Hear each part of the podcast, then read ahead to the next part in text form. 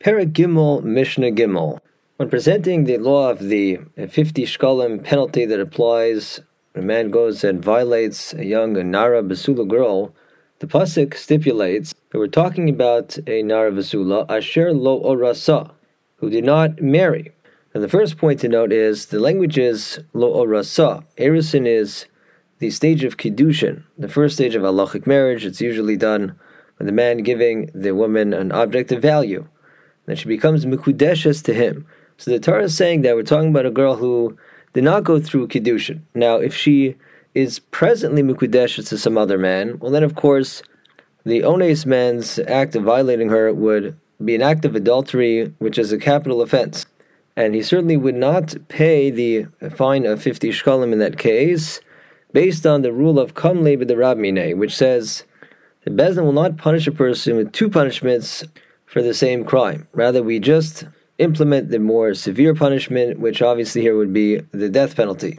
But the Pasuk's language implies even more than this. It implies that this halacha that the uh, ones man normally pays 50 shkalim to the father of the girl he violated is different a situation where at any point, if previously the Nara Basula was Mukudeshes to a man, even if that marriage has ended, then in some way this penalty of 50 shkalim is different in that case. Our Mishnah presents a dispute as to how exactly the law changes in a situation where this young girl was previously mikudeshes to a different man.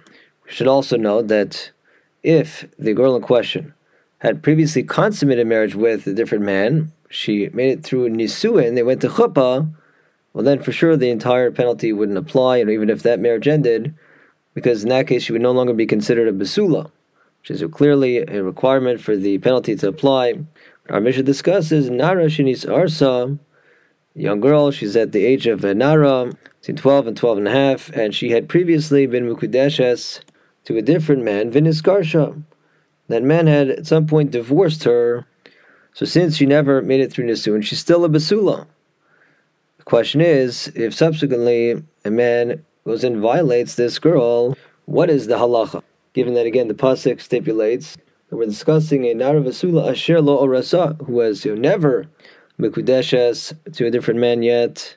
Yosi HaGlili Omer ein laknas. Yosi HaGlili says there simply is no penalty of fifty shkalim in this case. That's what the words asher lo orasa are coming to teach us that the ones man pays nothing whatsoever in a case where the Nara Basula was previously Mukudeshes, again, even though she's a Basula, even though she's not currently married, the Knas of 50 Shkalim simply does not apply.